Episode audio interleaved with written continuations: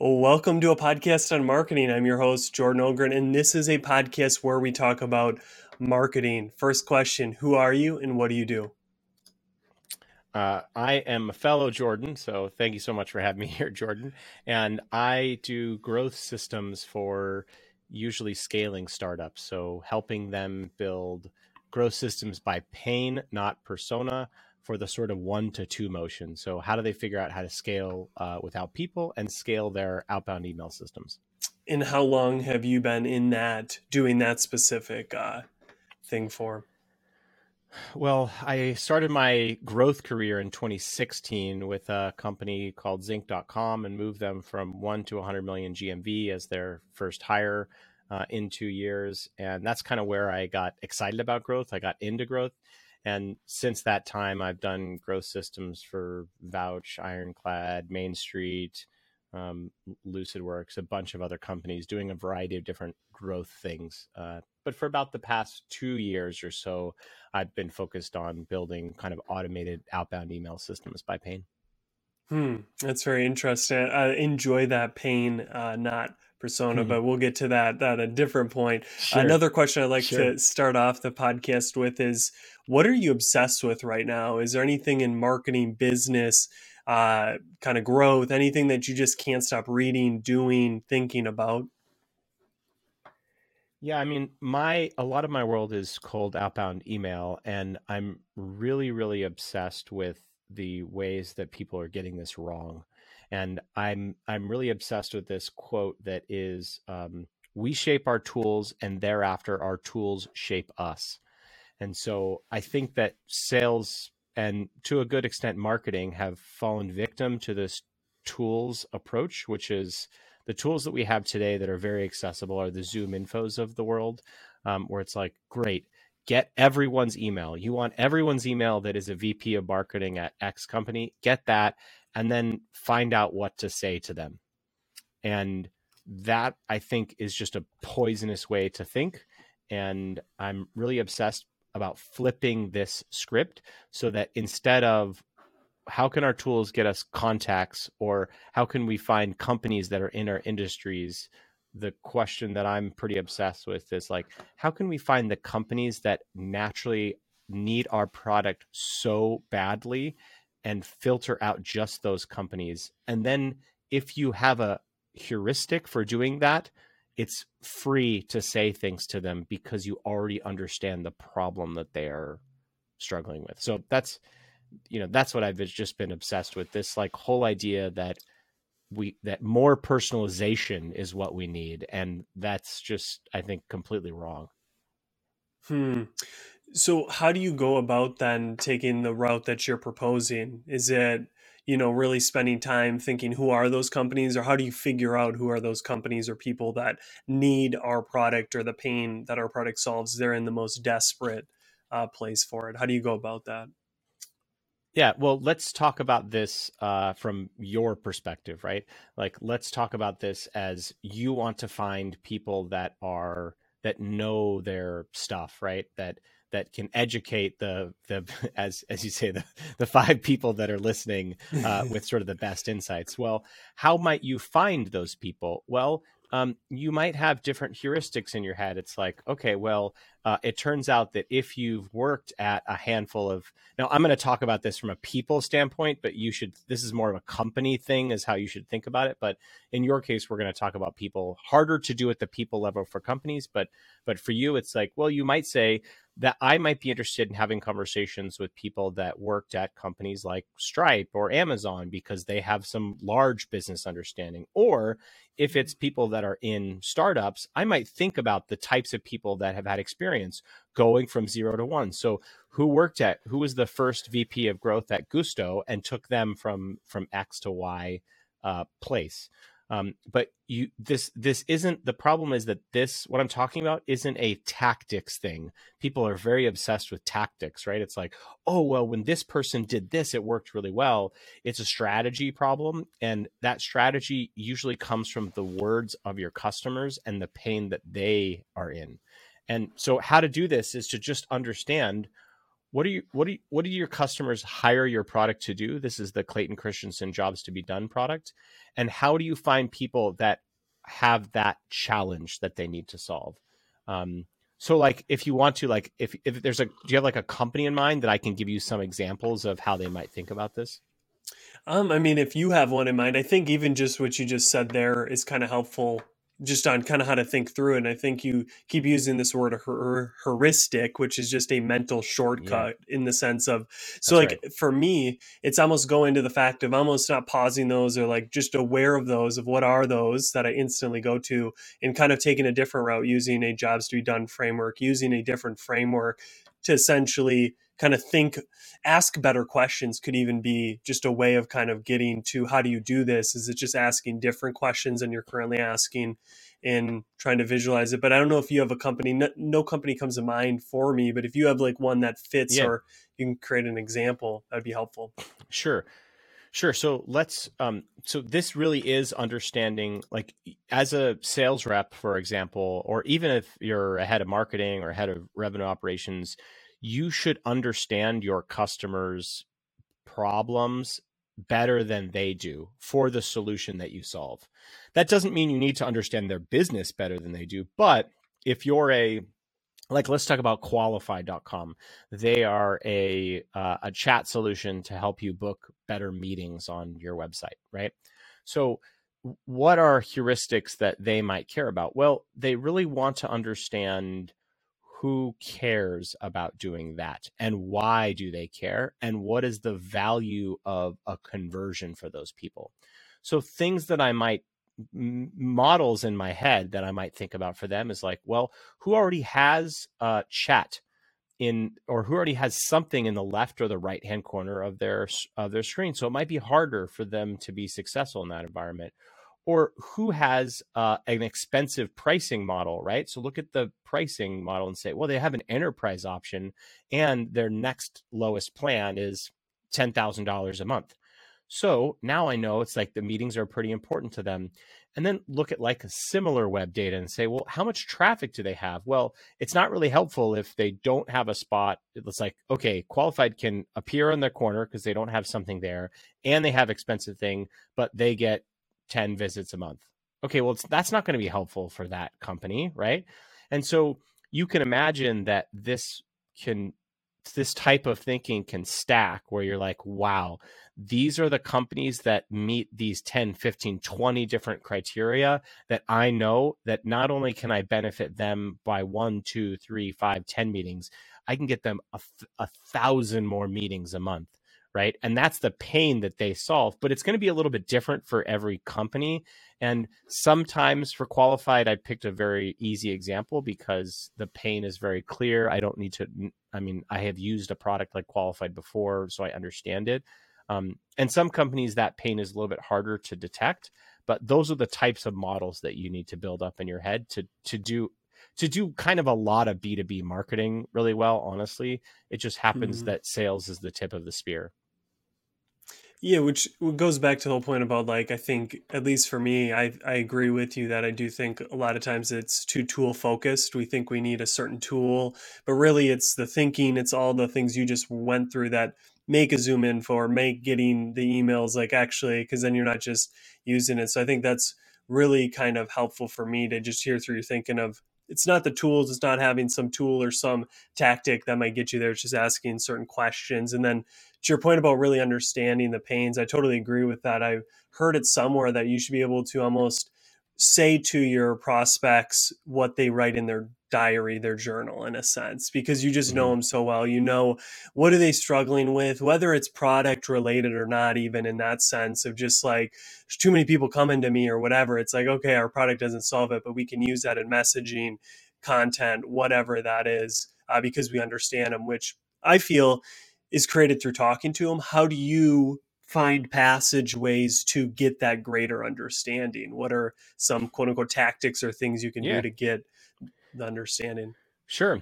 So, and actually, you can tell if a company does this really well um, if you read their case studies and their headlines uh, talk about the same thing in their case studies.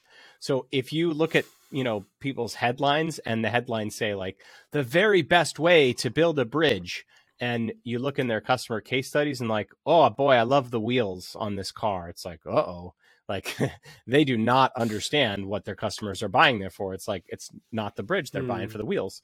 So, um, so reading case studies, sort of firsthand accounts, uh, uh, G2 Crowd is a good place to to look at this, or Capterra to see what what customers will say and like there's a little uh, one of the guys that i work with was looking at g2 data for a client of ours and there's a little thing that says sponsored review that the company paid them for that review. So you probably want to pick the unsponsored reviews. Who who are people that are so out like they're so over the moon about your product they're like i have to write about this publicly.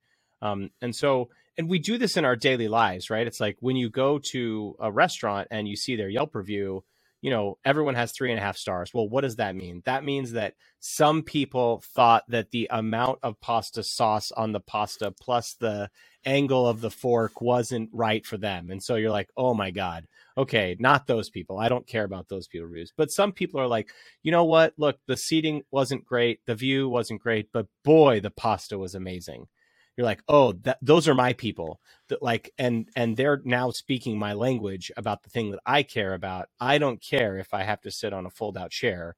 I want to know the pasta is delicious. Hmm. yeah no that's helpful. I think anytime you can find somebody who gives a hell yeah rather than just uh eh, it was good uh mm-hmm. we'll give you more if it's not a hell yeah it's a hell no. That's right yeah no i like that that's a good way to frame it well that's awesome and i enjoy that kind of conversation off which you're obsessed with. I always find it fascinating what people are kind of geeking out mm-hmm. about. But to take us a step mm-hmm. back, I know obviously you've kind of been talking marketing sales, you kind of come from that, but just to focus on marketing, how do you define marketing when you kind of think about it, whether it's in the kind of ecosystem of growing a company or just in a company? What is the job that marketing should get done or jobs? I don't know how elegant this answer is going to be, but I think it's um, knowing what to say to whom in which channel. It feels like that is the job of marketing. Um, and it is all three of those things. And if you don't get it right, that marketing is failing. And I think all too often, uh, and sales is the place where that that lack of fit is felt most viscerally because it's mm. easy to throw a Facebook ad out there and Facebook knows that you don't know your customer. Like that's they didn't get to be a, you know, they didn't get to be a 80 trillion dollar company by uh, relying on people to know who they're targeting. They're like, "Don't worry about it."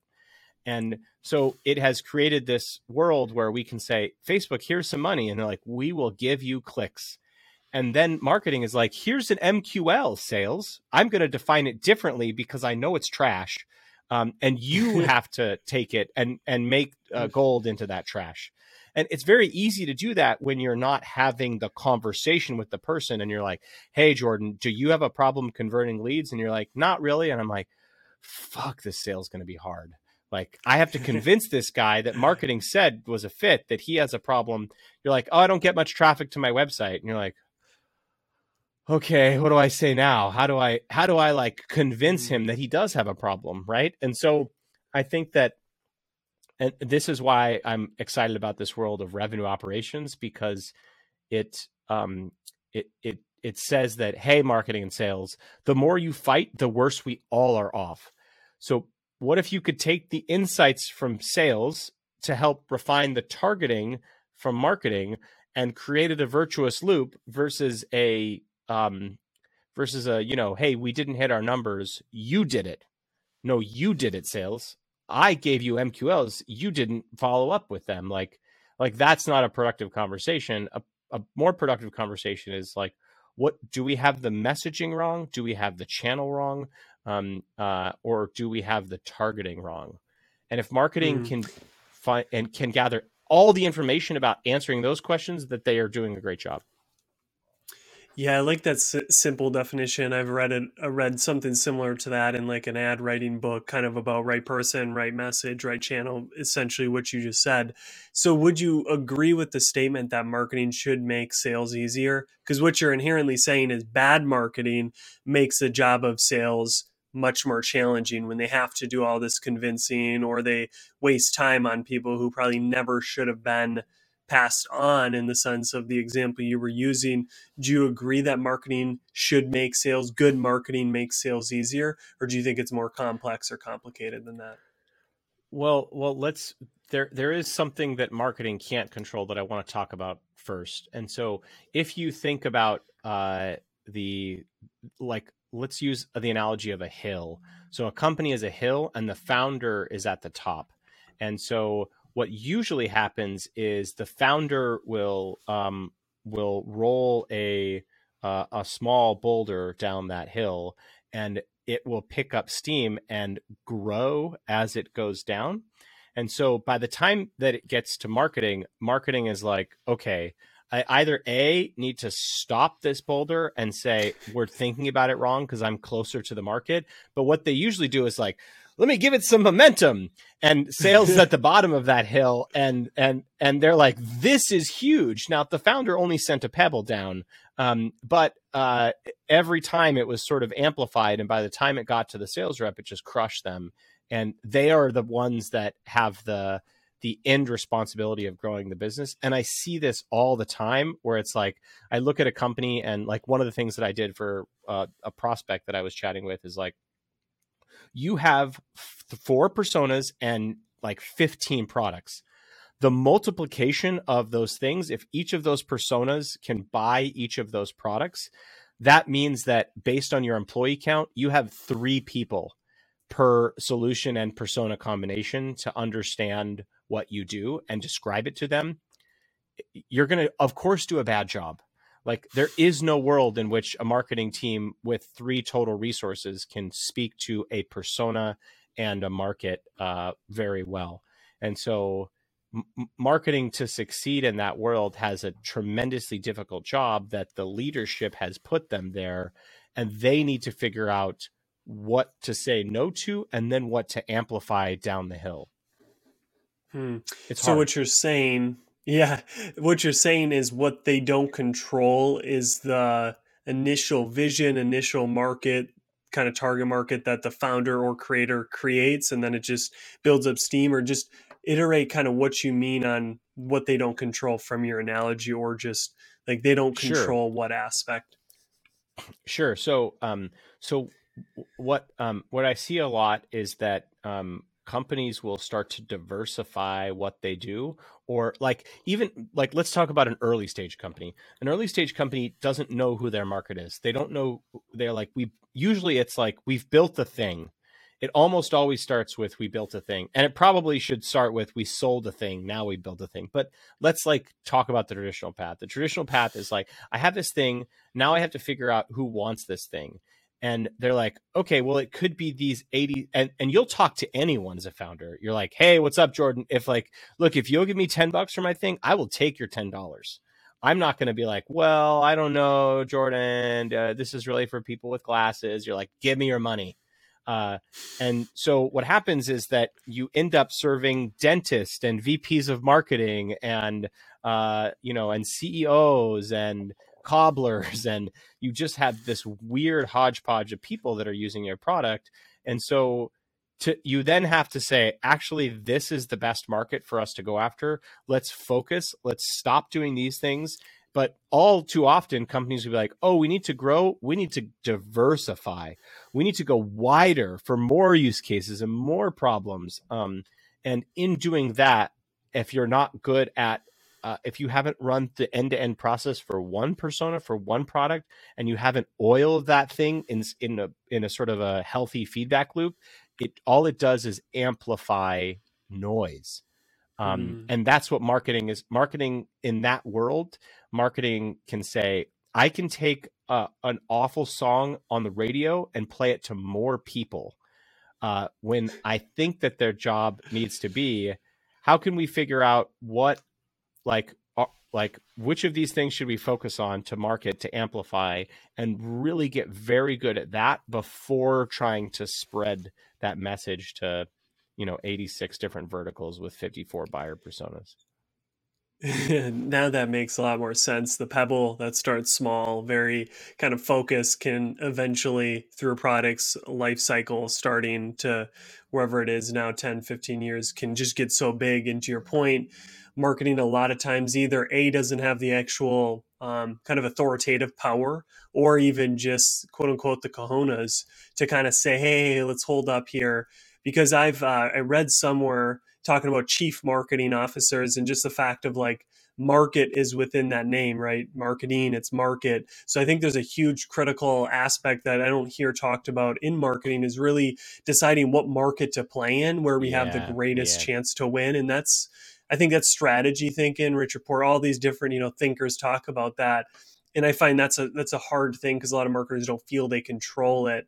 But but they they maybe don't, yeah. but they maybe do. It's kind of like a as you kind of talk about i'm thinking like because for for me i i'm working we're currently with my company we built a software so like it's cool because with the founder i'm marketing so i'm able to kind of influence or have those conversations earlier rather than a guy just creates or a gal creates a product then they hire someone on and they have the you know it can sell to so many people so i, really think that's a yeah. kind of an important piece and i'm glad you kind of created an yeah. analogy out of and, of just talking that there is things you can and can't control or perceptions of that.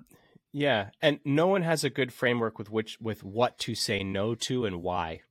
So for every yes that you take on, uh, it means that you can't do something that you have made an opportunity cost here. But if you ask someone, okay, well, what's the opportunity cost of going after this market? They're going to say, well, we'll do both.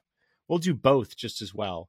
And so, like, if you want to see an example of, and I'm like, I don't mean to trash this company, but like, but like, like, let's talk about the. I mean, maybe a better way to say it is like the the VP of marketing at each of these companies. One of them has, I think, a much easier job than the other. Um, and so the VP of marketing that has, I think, an easier job is like the VP of marketing at Gumroad. And if you look at Gumroad's, and I could I could share my screen, but I'll just like tell you, their headline is from zero to one dollars. And let me read their subtext. With Gumroad, anyone can earn their first dollar online. Just start with what you know, see what sticks, and get paid. It's that easy. That's one person. They're speaking to a creator that is a solo creator that has a singular problem that they want to collect their first dollar and they don't know how to do it. So uh, Gumroad's like, we are for you. That's exactly who we're for. Now, uh, compare that to uh, to drift.com. Now, drift.com just rebranded again. They like as of just a, a couple days ago, they used to be the revenue acceleration platform. What does that mean?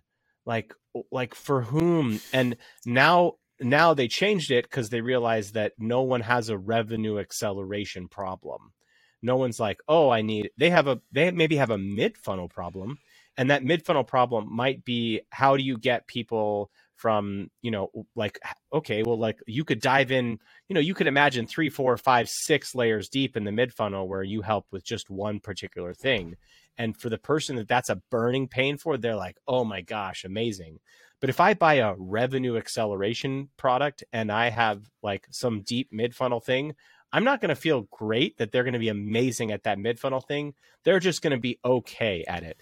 Um, and so, mm. so it's like, well, why do I buy Drift? Well, I buy Drift because they are okay at 15, 20, 30, 50 different things. And that's not to say that that is true for Drift. I'm just saying that if, if you're selling multiple different product lines with multiple different value points, like it's really hard for someone to come forward and say, I have that problem. Hmm. Yeah, it's just not focused per se. Gumroad, at least when you read Gumroad, it seemed hyper focused on who they serve. And I think, you know, like the whole point of what you said about the founder, like they're not going to, you know, if someone comes to Gumroad and they're making $500 and they want to take it to 10, they're not going to say, hey, you have to make zero. And we like, but it just, it really yeah. helps when you're that person, you read it. And I think that's uh, a key is like any, any website kind of can almost somewhat tell you like how clear are they or how hyper focused are they on a specific set or one person rather than like oh this is pretty generic as you were saying. And i think even um, and it, maybe we don't need to dive deeper onto this, but the whole drift uh, conversation really sparks a lot of ideas in my head of the fact of category creation and when it can go wrong in the sense of the whole revenue generation thing I felt was a category play. You know, they were trying to define something new in the marketplace, but it really sometimes, like you said, nobody has a pain for it because it's a new category. What are your thoughts on category design, category creation? Maybe you haven't, you know, been well versed in that of like the Christopher Lochhead play bigger and all that stuff. What are your thoughts on that in regards to everything we've kind of been talking about, kind of creating a new category where people may not be sure this is an issue I have yet or can can you give me an example of a of a company here that you might say created a category? Like So Airbnb? I guess like an idea yeah, Airbnb, Uber, right? They created a new category of using your phone to get not calling, but actually using your phone and how it delivers it. Uh, I'm trying to think of like different examples that obviously uh, in the Play Bigger book, but it's really just saying most companies find a market that already has demand and they play within it. And their whole thing is there's the 80 20 dynamics that one company within a uh, you know category or a market gets 80% of reaps 80%. So their point is to go create a category, sell the problem, sell the story, and then get people to come to your new category, which is a new way of doing it. It's different rather than better is the uh, premise of their, I think, point.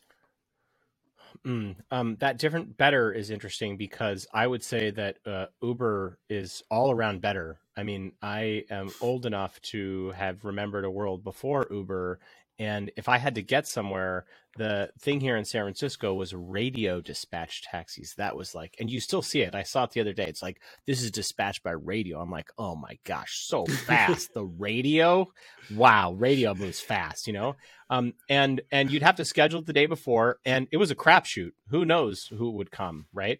And, and you would get in, um, people would be upset that you were there because whatever you were paying, it wasn't enough for them to afford the medallion and, like they had to, um, and Luxor Cab was my favorite cab company because they were more reliable than not, not because they were perfect, right?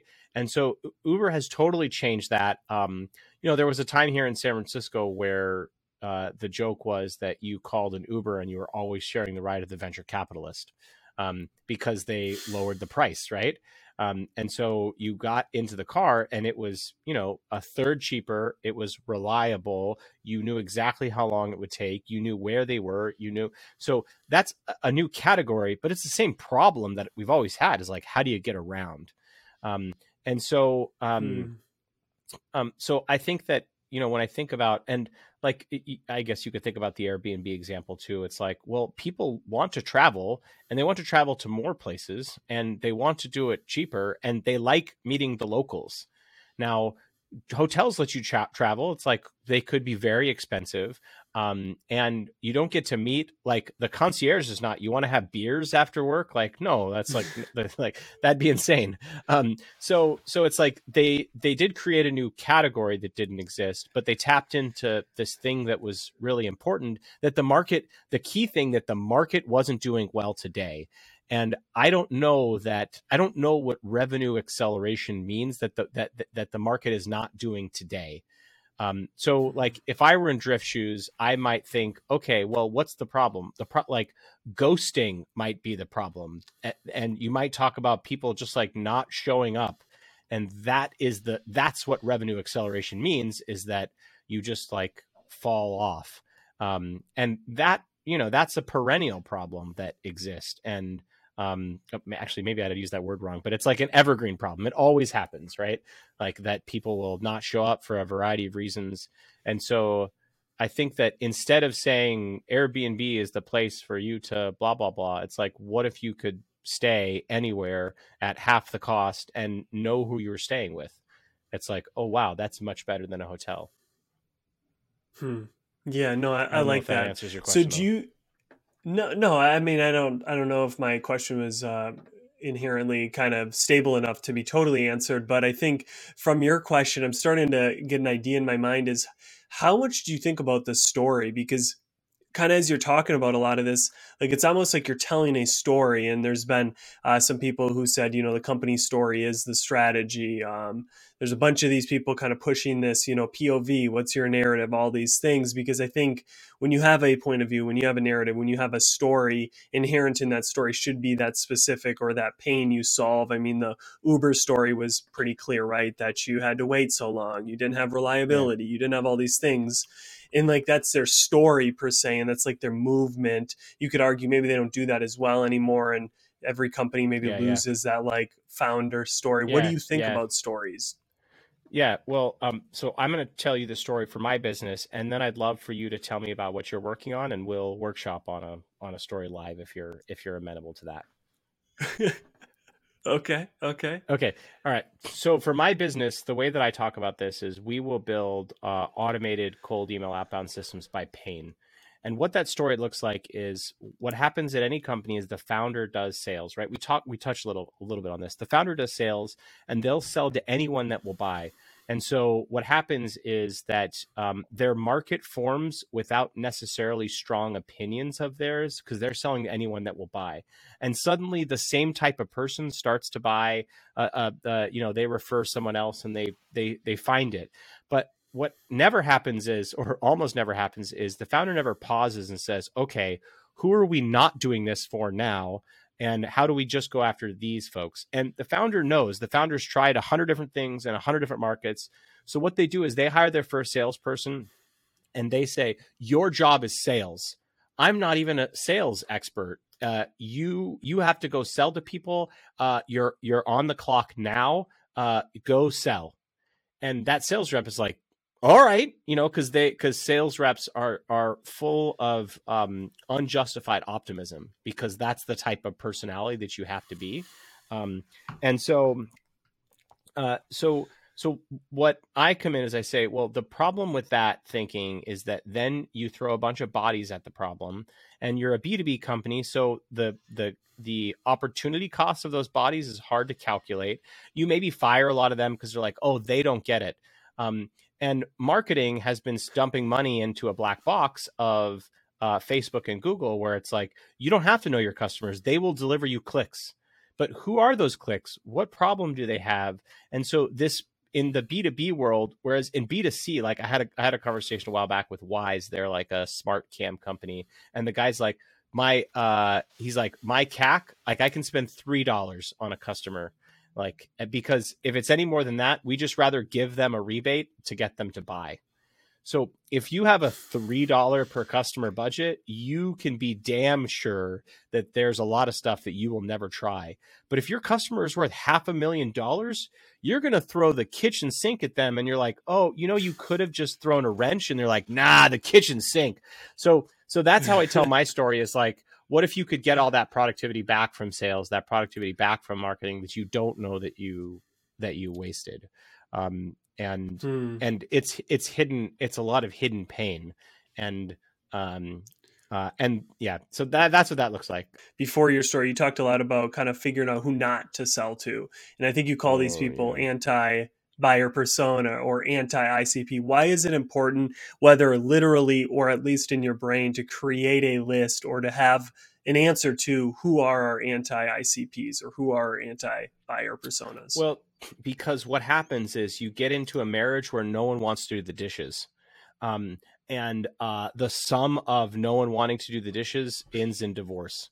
Um, and so the it's it's it's much better to get into a relationship with someone where they understand your value. Like and let me give you like a specific example.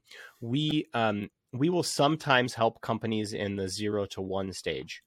And uh, we have run engagements in the past where the end result of that is no growth.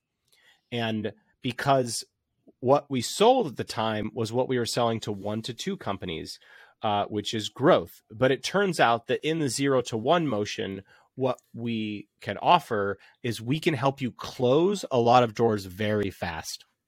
And there's, and it's, and so like, let's say that that's all we focused on the zero to one. I'm saying that at the end result of my work, I can give you a lot of people that you shouldn't sell to. Now, that th- there's like only a few founders in the world that are like, "Oh, Jordan, I understand the utility of that." Like like uh, like you went to the supermarket with me and I'm like, "Can't eat that brownie. You can't eat that those chips. Like you can't eat." And you're like, "Why?" You know, like that's not um that nothing about that feels good and the opportunity cost and like is that person really going to refer me are they going to say you should work with Jordan because he didn't produce any sales for me, but he told me all the people that were not interested in my product? Like, so the opportunity cost of working with that company is so high that even though my value is rather immense for them because I can close off market doors for them, that if if I work with them and they don't have the understanding of that value, my business would never grow because I'm selling to someone that not only are they buying something different, but the the value that they get, uh, only a very handful number of people will appreciate that, and maybe none of them will ever mm-hmm. refer me for that.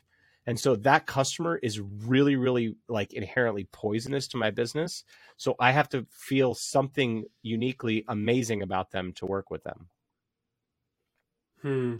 And that's I think inherent in good strategy is more of the things you're not going to do. So I could uh, that makes a lot of sense. Where sometimes it's it's almost is as important, and obviously, like you said early on, or at different points, it could be more defeating than helpful. But I do think it's quite helpful to really say like, who are we not going to go after? Which then almost subsequently answers who we will because we're not going after all these types of people.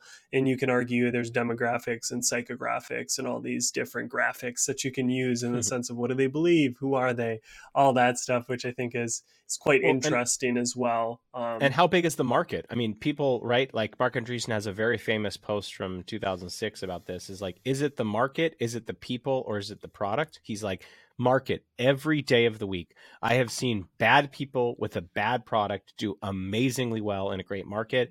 I have uh, very rarely do you ever hmm. find amazing people with an amazing park, park, uh, product do really, really well in a bad market. Um, and so, like, that's the and and that's the thing about about defining an anti-buyer persona. It's like you might be able to help three people but no one does napkin math market sizing or napkin math like um like what are other solutions that people can solve this problem. How much are they paying for them? Oh, well, they're paying ten dollars a month. Well, what about in this market? Well, they're paying a thousand dollars a month for this problem on average. Like, whoa. Okay, well, how many companies are here? Well, there's you know, here's what the competition looks like, and here's how many other people are in that market. Wow, we should focus on that. But I don't know that you can find a hmm. founder that has that that has done that sort of um, first principles analysis. Um, and like one of the first principles analysis for your product might be um, it, human psychology is such that it's hard to convince people a problem they've never experienced um, and hard to sell that problem. So it's like, is that the first way that you should go to market? Or maybe your anti buyer persona is like, we will not sell to anyone unless they have had key customer churn or key employee churn. Or like, and that's like mm-hmm. a hmm. level of nuance that is like, okay, because even if you did a perfect job and no one left, they don't know if that was you or if that's just them. And so they have no way to quantify that, like, wow, you did a really good job at making sure something that was really painful never happened. That's a hard thing to to say because it's hard to prove a negative or something, or disprove a negative. Something one of one of the yeah. Yeah, yeah, no, I get that's very helpful. I get what you're saying there, and I think that is kind of the core of of this kind of whole conversation. There's been many different ta- tentacles to it, but I find kind of that core one, or as at least from from what you're saying, is always kind of first principles thinking. It's you know try to get the shortcuts out of the way, the heuristics, in the sense of kind of driving us right to answers and almost you know using first principles to ask better questions to then have us mm-hmm. define this market or play in a better market which i firmly believe is one of the top kind of priorities or key accountabilities for a chief marketing or just yeah. any kind of marketing person uh, is yeah. the market which and, we don't hear a ton about and I'll tell you a story here. I had a, I worked at this company, and the product manager came to. Uh, he's a good friend of mine. He's an engineer, and and they said we need to work on social notes. Was the was the feature like oh social notes like they're really important. Like we need to like devote like six months to it. And he queried the data. He's like five people use this, and four of them are in house. Is this really the the feature that we should be? And it's like he's with that one question and like a little bit of data, he saved the company probably six months and um, at least a million dollars in engineering salaries of work. Oh, oh, no one's using it. Hmm. And so I think that if a lot of people ask those questions, like uh, um, why questions instead of how questions, uh, that that we could avoid a lot of really, and it's this is really hard to do when you're in it. I mean, if you're digging a ditch, it's really hard to ask the question, where should I be digging the ditch? And you're like, I'm gonna get to the bottom. like that's like it's it's addictive because you're like, if I just dig a little harder, I'll hit gold. And you're like, do you know that there's gold on the shore over there? And they're like, yeah, but I'm gonna find it here. So it's like take a take a vacation, get away from like the daily grind, and think about like, is this what I should be doing? That's perfect to end this uh, podcast before we get into the three sure. questions. I enjoy that. And I think, uh, obviously, as we talked about off uh, camera, you know, there's obviously podcasts, resources that can probably help you get closer to this thinking. Obviously, to your point, hard to do it when you're in the ditch. But I think some key I found is, you know, Shane Parrish, Knowledge Project, all these different thinkers that have introduced me to first principles, first order thinking, all these things I didn't know about even in like investing and stuff. So I think that's key. If if a lot of the things we're talking about are like, what are these uh, two Jordans talking about? Mm-hmm. I think there's you know resources or places to go that can really help you kind of get you started on it, and then you almost just ask great questions or why questions out of habit rather than like, oh, I need to ask this now, which is uh, right. really hard to kind of always think of yep. when to ask. Hard. All right, so I have three three final questions. Um, two of them will be kind of on everything we talked about. One will be a little bit off. So the first question: What is one thing you've changed your mind on in regards to marketing, growth, sales, anything that we talked about today? You've changed your mind on in the past two, three, four, five years. I believed put out as much content as you can. I now believe quality content is the key. What is that change of belief for you? Uh, yeah, that's a Peter Thiel question, I believe. Um, so uh, for for me, I think one of the things that I have changed my mind on is channel approaches. I I used to think that um, you know like we almost exclusively use cold email, but uh, it turns out that even if you have an amazing message, if someone's not in that channel, it doesn't help. And a, a nuanced thought about here is like you can connect with people on LinkedIn or tag them or but if they're not on if they're not like actively on LinkedIn, it's useless. And so we we actually used cold email for our own outbound and it failed miserably. Um, and it's kind of ironic, right? I mean, this is the like like who should be the best user of drift? Well drift should be the best user but it turns out that or like like at google internal their search sucks. Um like ironic right?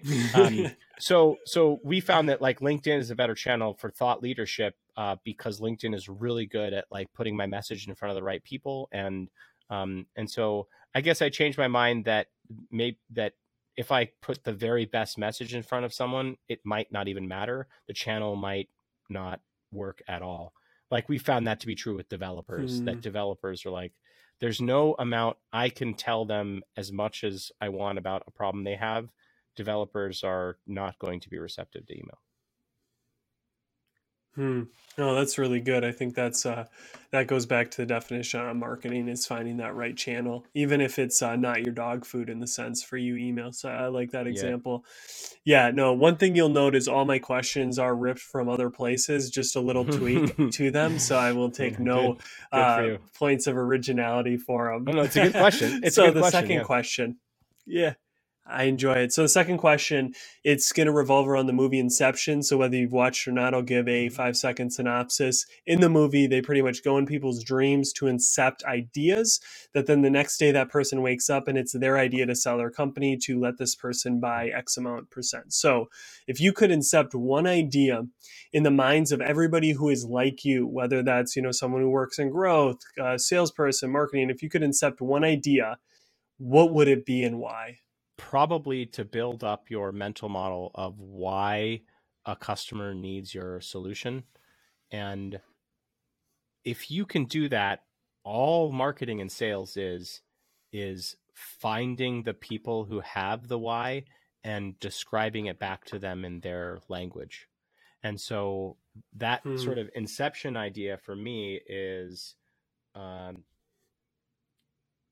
talk with your customers. And if you can describe the pain, it, it, just like even your marketer, it doesn't matter. It's sales marketing doesn't matter. Talk to them. And if you can describe what they are about to do or what they do in your problem area better than they can, that all of your job becomes a hundred X easier. So get hmm. outside the get out. Yeah. I mean, get get outside would... the castle. Yeah. Yeah, yeah, that would be a uh, pretty good world, but definitely harder for the people who are already doing that. If everybody uh, was doing it, you know, because uh, mm-hmm. then everybody would be, you know, speaking, having good copy on their websites and all mm-hmm. this stuff. Where there is that advantage if you're able to. So I like that one though. You're able to uh, give away the the whole uh, the whole thing. All right, final question: What is one thing outside of business, marketing, sales that you do? So kind of maybe something personal outside of work that then helps you when you come back to do work. So for me, that's a 20 minute meditation every morning. When I do that, I can come back to my work or start my work with better eyes, more energy. What is that thing or things for you? I walk to I walk or bike ride to the Butterfly Joint, which is a coffee spot that's like 60 blocks away from my house. Um, it's about a six to seven mile round trip. Uh, and every the founder knows every the founder he's a coffee shop owner it's a weird word but like yeah the founder um, he knows he knows everyone's name hey jordan how's it going and um, because he creates this atmosphere of like just having a conversation with someone I can meet strangers and ask them like I ran into a mom and I said like, "Hey, like ha- have you ever regretted any part of this?" Um, and like that's a question that you can kind of only ask a stranger because they feel completely vulnerable to say like, "Yeah, actually I I do."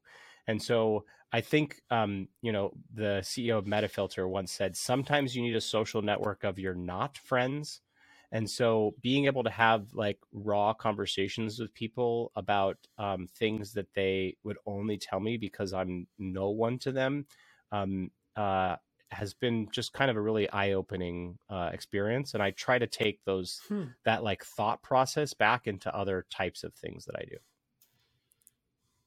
Hmm, that's very interesting. So going to a place where it's nobody you work with, nobody who maybe even, you know, is a marketer, salesperson, you're just able to have conversations that can bring insights or kind of maybe not even touch on something, but because that conversation you come back and you uh, have the answer in your head. That's mm. I'm, I'm gonna I'm gonna say just off rip. That's a bold question to ask somebody. I'm glad you're asking people if they regret having a kid, but like to their face, I'm not sure if I'd do that. I've asked some pretty wild questions before, but like just a huge tattoo on their like face. Do you regret that? You know. Well, but no, I yeah, like it. Yeah, I well, think the yeah that's well. the last. Thing, I just want to say one other point about that. I will um I will sometimes ask people. Yeah, I I I, I will ask people. Um, uh, like I, I I advise someone in a job interview to say, what does failure look like in six months?